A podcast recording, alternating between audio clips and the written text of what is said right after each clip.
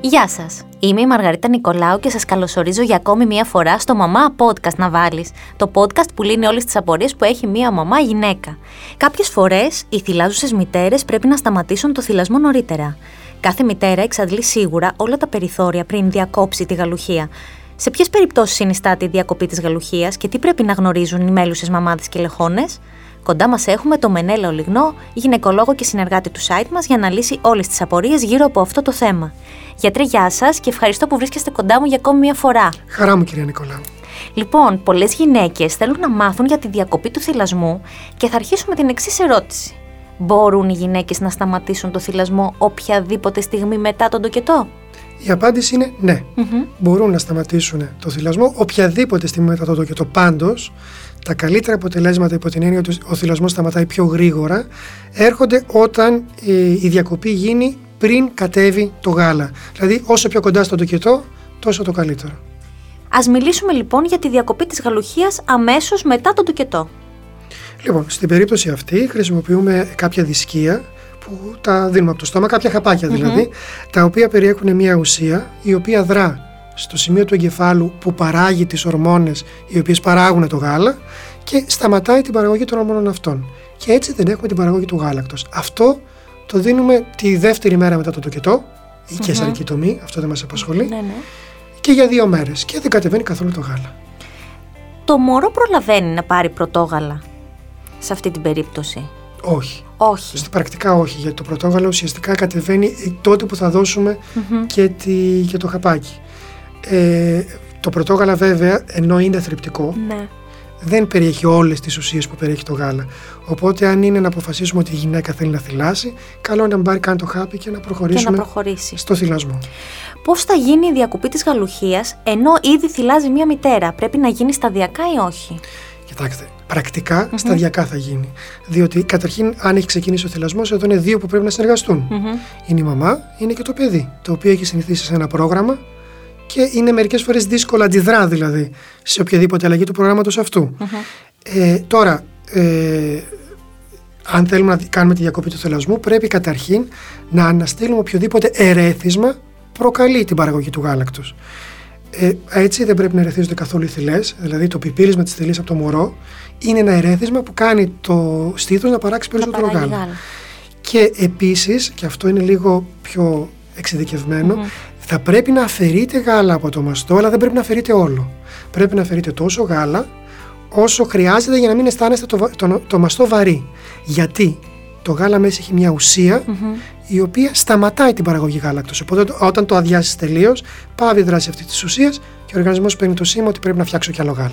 Λοιπόν, εδώ και πριν περάσω στην επόμενη ερώτηση, ε, πρόσφατα φίλη μου έγινε μαμά, γέννησε, ήθελε πάρα πολύ να θυλάσει, δεν είχε διαβάσει, δεν είχε ενημερωθεί, δεν την είχε ενημερώσει και ο γιατρός της ή η μέα της σε, σχετικά με το θυλασμό, με αποτέλεσμα ένα βράδυ ενώ ξεκίνησε να θυλάζει κανονικά το μωρό, ένα βράδυ ζήτησε να μην της πάνε το παιδί δίπλα για να το θυλάσει ώστε να ξεκουραστεί, ενώ ήταν μέσα στο νοσοκομείο, στο μευτήριο, ε, με αποτέλεσμα να μην βγάλει γάλα καθόλου το βράδυ, να μην το βγάλει η ίδια, να μην πιέσει το στήθος της για να βγάλει το γάλα. Και το πρωί ξύπνησε με πρισμένο στήθος, σκληρό και πονούσε αφόρητα. Αυτό ήταν τις πρώτες μέρες μετά το τοκετό. Ήταν περίπου δύο Τρίτη μέρες μέρα- μετά, τρίτη δε- μέρα δεύτερη, του τρίτη τοκετό. μέρα μετά τον τοκετό. Ε, κοιτάξτε, είναι η κλασική περί, περίοδος στην οποία έρχεται για πρώτη φορά η μαστίτιδα, ειδικά αν η μαμά είναι και άπειρη, δηλαδή αν είναι το πρώτο της παιδί. Ναι. Ε, εντάξει, αυτό μπορεί να συμβεί, αλλά η μαστίτιδα είναι κάτι το οποίο ε, δεν το θέλουμε καν ακριβώς επιπλοκή. Μπορεί να συμβεί, αντιμετωπίζεται. Μμμ. Ε, θέλετε να συζητήσουμε για το πώς αντιμετωπίζεται. Ναι, ναι, ναι, ναι. Να το δούμε. Λοιπόν, ε, καταρχήν η μαστίτιδα να δούμε ποια είναι τα σημάδια της. Η γυναίκα αναφέρει ότι το στήθος είναι πάρα πολύ ζεστό. Μπορεί σε κάποιες περιοχές, μπορεί και ολόκληρο. Είναι πολύ βαρύ, είναι σκληρό, αυτό που λένε πετρώνει το στήθος. Πετρώνει. Το, Μπράβο. μου έχει συμβεί αυτό. Ε, μα, σε εσάς και σε πάρα πολλές Ναι, ναι, γυναίκες. Ε, είναι πάρα πολύ. Και, και φυσικά πονάει, ειδικά όταν το ακουμπήσεις. Μμμ. Το πρώτο πράγμα, αυτό γιατί συμβαίνει, διότι το γάλα μπορεί να πήξει μέσα σε αυτά τα πολύ λεπτά στο- σωληνάκια που λέγονται γαλακτοφόροι πόροι, που είναι αυτά που βγάζουν το γάλα, και να τους βουλώσει. Και μπορεί κάποιο μικρόβιο να πάει και να μας κάνει τη ζημιά. Η- Το πρώτο πράγμα που πρέπει να κάνεις εκεί είναι να βγάλεις το πυγμένο γάλα. Αυτά που κάνουμε είναι ζεστά επιθέματα, τα οποία μαλακώνουν λίγο το γάλα και το βοηθάνε να βγει πιο εύκολα. Ζεστα- ε, ντους με χλιαρό νερό πάνω στο μαστό Και το πιο δύσκολο είναι ότι θέλει πίεση, θέλει μαλάξεις. Αλλά θέλει μαλάξει αρκετά αποφασιστικές. Και μερικές γυναίκες φοβούνται να τις κάνουν μόνες τους. Εκεί θα χρειαστεί μια βοήθεια. Γιατί δεν είναι και πολύ άνετο. Αλλά πρέπει να έχουμε στο μυαλό μας ότι αυτό αντιμετωπίζεται και μπορεί η γυναίκα να συνεχίσει να θυλάζει κανονικά και να μην σταματήσει όσο χρειαστεί. Κατανοητό. Σε, σε ποιες άλλες περιπτώσεις ένας γιατρός μπορεί να ζητήσει τη διακοπή του θυλασμού, εκτός από τη μαστίτιδα που μπορεί να, είναι, να, να, έχει προχωρήσει αρκετά, ώστε να μην μπορεί η γυναίκα να αντέξει το, το στόμα του, του μωρού, στο να τη θυλάζει; Η μαστίτιδα είναι ένας από τους βασικούς λόγους που κάποιες γυναίκες ζητούν να σταματήσει ο mm θυλασμός, αλλά υπάρχουν και άλλοι λόγοι οι οποίοι είναι και λίγο πιο σκληροί, να το πούμε έτσι. Δηλαδή, ας πούμε, αν υπάρχει ένας ενδομήτριος θάνατος. Ναι. Ε, το παιδί θα γεννηθεί γάλα θα κατέβει. Η μαμά δεν μπορεί να θυλάσει φυσικά. Ναι. Ε, αν, και αυτό είναι πάλι δύσκολο, χάσει το μωρό αφού γεννηθεί και όσο θυλάζει. Ε, επίσης, τώρα αυτό είναι λίγο κοινωνικός λόγος, θέλει, πρέπει να γυρίσει τη δουλειά της, έχει μια δουλειά πάρα πολύ απαιτητική και δεν προλαβαίνει. Βέβαια, ε, πλέον η νομοθεσία προστατεύει τη θυλάουσα μητέρας στο χώρο εργασίας της. Αλλά αυτό πάντα δεν μπορεί να πρακτικά, πρακτικά να επιτευχθεί. Ε, Επίσης, μπορεί να χρειαστεί η γυναίκα να πάρει κάποιο φάρμακο το οποίο δεν είναι συμβατό με το θυνασμο και να πρέπει οπωσδήποτε να το πάρει. Τώρα, υπάρχουν και περιπτώσεις που υπάρχει μελαγχολία, η κατάθλιψη, έτσι. Ε, και, ή μπορεί να θέλει να κάνει επόμενο παιδί. Να. Ο θυλασμός ως κάποιο σημείο λειτουργεί και σαν αντισυλληπτικό, οπότε δεν βοηθάει μια επόμενη Ή να έρθει μια καινούργια εγκυμοσύνη. Τώρα, δεν υπάρχει επίσημος λόγος να σταματήσει η, η, ο θυλασμός στην εγκυμοσύνη, αλλά ας σκεφτούμε μόνο πόση ενέργεια χρειάζεται ο θυλασμός και πόση εγκυμοσύνη. δεν θα αντέξει, δηλαδή σωματικά πλέον θα δοκιμαστεί πάρα πολύ η γυναίκα. Τώρα, άλλες περιπτώσεις είναι ότι μπορεί να μην βγάζει αρκετό γάλα. Ε, και υπάρχει και προσωπική επιλογή. Υπάρχουν κάποιες γυναίκες οι οποίες λένε ότι εγώ δεν θέλω να θυλάσω. Δεν θέλω να θυλάσω. Με ποιους τρόπους γίνεται η διακοπή της γαλουχίας, με, με σκευάσματα, με γάζες που ζητά ο γιατρός να δέσει να σφίξει η γυναίκα το στήθος της; Εγώ, για παράδειγμα, δεν πήρα χάπι γιατί είχε ήδη αρχίσει να ελαττώνεται το γάλα, γιατί μου είχε πληγώσει και τη θηλέση η κόρη μου όταν ήταν μικρή. Με αποτέλεσμα να βγάζω με το θύλαστρο όσο γάλα μπορούσα. Μετά το έβλεπα και εγώ ότι το στήθος με εξασθενούσε, δεν ήταν έτσι το ίδιο ζωηρό όπως ήταν στην αρχή της μετά τον τοκετό μου. Με αποτέλεσμα να μου πει ο γιατρός ότι κοίταξε να δεις, δεν χρειάζεται να πάρεις χάπι, απλά δέσε το στήθος σου σφιχτά με γάζες μέχρι να δεις ότι έχει σταματήσει η παραγωγή του άλακτος. Λοιπόν, αυτό είναι ένας παραδοσιακός τον οποίο χρησιμοποιούμε ακόμα. Ε, μάλιστα, βέβαια τα επιστημονικά στοιχεία είναι λίγο δεν είναι τελείως ξεκάθαρο προς το πόσο αποτελεσματικο είναι αυτό. Δηλαδή, πλέον πολλές φορές λέμε ότι μπορεί και ένα, με, ένα με ένα πιο σφιχτό στιθόδεσμο, ένα σουτιέν δηλαδή, να κάνουμε περίπου την ίδια δουλειά. Ε, χρησιμοποιείται πάντως και ο τρόπος αυτός ακόμα. Οι άλλοι τρόποι είναι αυτοί που είπαμε με το ότι δεν αφαιρούμε όλο το γάλα. Αφαιρούμε Δηλαδή το γάλα που έμενε μέσα, μέσα στο στήθος σας έδινε σημείο στον οργανισμό ότι να μην φτιάξει άλλο γάλα. Ναι. Έτσι αρκεί να μην μένει τόσο ώστε να προκληθεί μαστίτιδα. Ε, Επίσης, αυτό που είπαμε για τις θηλέ, δεν πρέπει να τις πειράζουμε καθόλου τις θηλέ. Ε, και μπορούμε να χρησιμοποιήσουμε και το χάπι που χρησιμοποιούμε και μετά τον τοκετό, το οποίο θα επιταχύνει λίγο την όλη διαδικασία. Την όλη διαδικασία. Πώς εμποδίζουμε την έναρξη της παραγωγής γάλακτος, αν αυτό απαιτηθεί; Δηλαδή στις περιπτώσεις που είπαμε πριν. Ναι. Με... Στις περιπτώσεις αυτές που αναφέρατε κι εσείς ενδεχομένως, σίγουρα τις που Αυτές δεν, είναι, πολύ δεν είναι οι ευχάριστες ακριβώς. Κοιτάξτε, εκεί αμέσως μετά την επέμβαση, ό,τι χρειαστεί, ε, δίνεις αυτό το χάπι που είπαμε και στη, στην αρχή και σταματάει και δεν κατεβαίνει ποτέ το γάλα.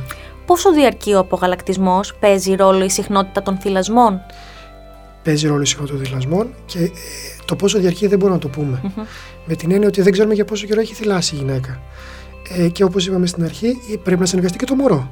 Το οποίο μωρό μπορεί να μην είναι μωρό πια, μπορεί να είναι 2 ή 3 ετών. Οπότε και έχει δικές του απαιτήσεις, τις οποίες τις εκφράζει τελείως ξεκάθαρα. Ε, ένα πράγμα που κάνουν καταρχήν είναι μπορούμε να αρχίσουμε να σταματάμε με συνεννόηση με τον παιδίατρο βέβαια εκεί, ε, κάποιο γεύμα σιγά, και σιγά σιγά να συνηθίσει και το μωρό, να μειωθεί και λίγο η παραγωγή γάλακτος στο στήθος και να μειωθεί και το στήθος. Να μειωθεί έτσι και... Συνδυαστικά λοιπόν. Συνδυαστικά. Ναι. Επηρεάζεται η ψυχολογία της γυναίκας ή όχι από τη στιγμή που θα αποφασίσει να σταματήσει τη γαλουχία; Κοιτάξτε, όταν, όταν πάρθει μια αποφαση όχι, η ψυχολογία πρακτικά δεν, δεν, δεν επηρεάζεται ουσιαστικά. Ε, τώρα, εκτός αν έχει επηρεαστεί από άλλους παράγοντες. Γιατί, όπως είπαμε, η διακόπη, στη διακοπή του θυλασμού μπορεί να φτάσουμε και για λόγους οι οποίοι είναι. οι οποίοι ήδη σχετίζονται με μια βεβαρημένη ψυχολογία. Η ψυχολογία του μωρού επηρεάζεται όταν διακόπτει το θυλασμός; Πρακτικά όχι ιδιαίτερα, διότι ε, είναι και αυτό μια, ο απογαλακτισμός είναι μια φυσιολογική και όλα τα παιδιά θα περάσουν από αυτή αναγκαστικά. Και ειδικά αν έχουμε κάνει και τους έξι μήνες, που είναι το ελάχιστο που λέμε για να ωφεληθεί πραγματικά το παιδί, όλα καλά. Τι γίνεται με τα παιδιά μεγαλύτερης ηλικίας, Δηλαδή, αν έχω θυλάσει το παιδί μου δύο χρόνια, τρία χρόνια και έχει συνηθίσει και έχει μάθει να πίνει γάλα από το στήθος. Δεν επηρεάζει τη δική του ψυχολογία όταν κάποια στιγμή η μητέρα λέει Σταματάμε, τελειώσαμε με το στήθος. Πάμε στο ποτήρι. Γιατί νομίζω ότι μπιμπερός σε αυτή την ηλικία δεν υπάρχει. Τώρα φτάνει και λίγο περισσότερο θέμα των παιδιάτρων, αλλά Ναι. εκεί είναι και λίγο πιο έντονη η διαπραγματευση Γιατί ε, η αλήθεια είναι ότι κολλάνε λίγο στο στήθος και το ζητάνε. Ε, και εκεί πρέπει και η μαμά να δείξει και λίγο παραπάνω αποφασιστικότητα. Άρα να μην κάνει το χατήρι του παιδιού. Δηλαδή, αφού το παιδί μου ανακουφίζεται, χαλαρώνει, ηρεμεί, κοιμάται, γι' αυτό συνεχίζω να θυλάζω. Γιατί υπάρχουν και αυτές οι περιπτώσεις. Υπάρχουν και αυτές οι περιπτώσεις. Τώρα όμως εκεί κάθε περίπτωση είναι ξεχωριστή. Και η αλήθεια είναι ότι υπάρχει και η θεωρία, η οποία δεν είναι και από όλους αποδεκτή, ότι μπορεί και αυτό, ο- η παράταση υπέρ κάποιου ορίου του θυλασμού να προκαλέσει και μια υπερβολική προσκόλληση. Αλλά ούτε και αυτό είναι απόλυτο. Είναι και λίγο βλέποντας και κάνοντας την κάθε περίπτωση ξεχωριστά.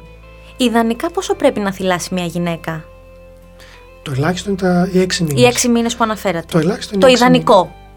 Όχι, δεν είπα το ιδανικό, είπα το Το ελάχιστο. ελάχιστο. Τώρα, ανώτατο όριο δεν βάζουμε.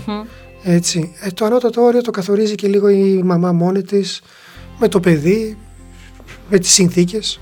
Έχω ακούσει, έχω ακούσει, έχω διαβάσει σε αρκετές έρευνες ότι ακόμα και το πρωτόγαλα, μόνο μία ρουφιξιά γάλα την πρώτη στιγμή από το στήθος, ωφελεί το μωρό. Σαφώς και το, Το φέρνει. ωφελεί πραγματικά, έτσι. Ναι, γιατί και το πρωτόγαλο έχει ακόμα μέσα και κάποιες θρεπτικές ουσίες και κάποια αντισώματα τα οποία βοηθάνε το παιδί και ειδικά το πεπτικό του, μειώνουν τις πιθανότητες να δημιουργηθούν ε, φλεγμονές στο πεπτικό σύστημα. Άρα ναι, ακόμα και το πρωτόγαλο το βοηθάει. Λένε για κανένα δύο μέρες το πρωτόγαλο, δεν είναι για πολύ. Είναι για λίγο, είναι για τις πρώτες φορές που, Ναι, για, ναι. την πρώτη, για τις πρώτες φορές που μιλήσαμε. Γιατί υπάρχουν μαμάδες που νιώθουν ενοχές. Πραγματικά νιώθουν ενοχές γιατί ακούνε τις άλλες γυναίκες που ενδεχομένως έχουν θυλάσει αυτό το ιδανικό, το ιδεατό έξι μήνες, που κατάφεραν ένα Και χρόνο παραπάνω. και παραπάνω και σκέφτονται μήπως δεν έχω προσφέρει αρκετά στο παιδί μου; Ναι, λοιπόν, ο, θυ, ο θυλασμός εκτός από τα βιολογικά ωφέλη, δηλαδή τα αντισώματα που είπαμε ότι το γάλα είναι πιο εύπεπτο, έχει και τα ψυχολογικά ωφέλη. Δηλαδή δημιουργεί μια σχέση μεταξύ μητέρας και παιδιού. Η σχέση αυτή όμως ευτυχώς δεν δημιουργείται μόνο μέσω του θυλασμού, αλλά και με την προσφορά και εκτός θυλασμού. Άρα η σχέση αυτή μπορεί να σφύριλατηθεί ακόμα και αν δεν γίνει ο θυλασμός ή διακοπεί πιο νωρίς.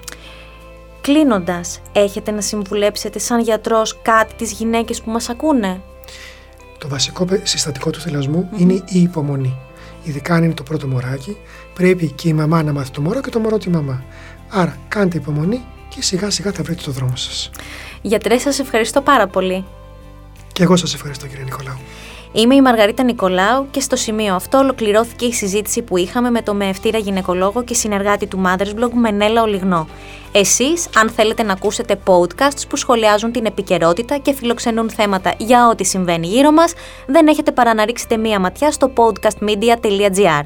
Εκεί θα βρείτε και όλα τα δικά μας podcasts. Σας ευχαριστούμε που ήσασταν μαζί μας για ακόμη μία φορά και ανανεώνουμε το ραντεβού μας για την επόμενη εβδομάδα στο Μαμά Podcast να βάλεις. Γεια σας!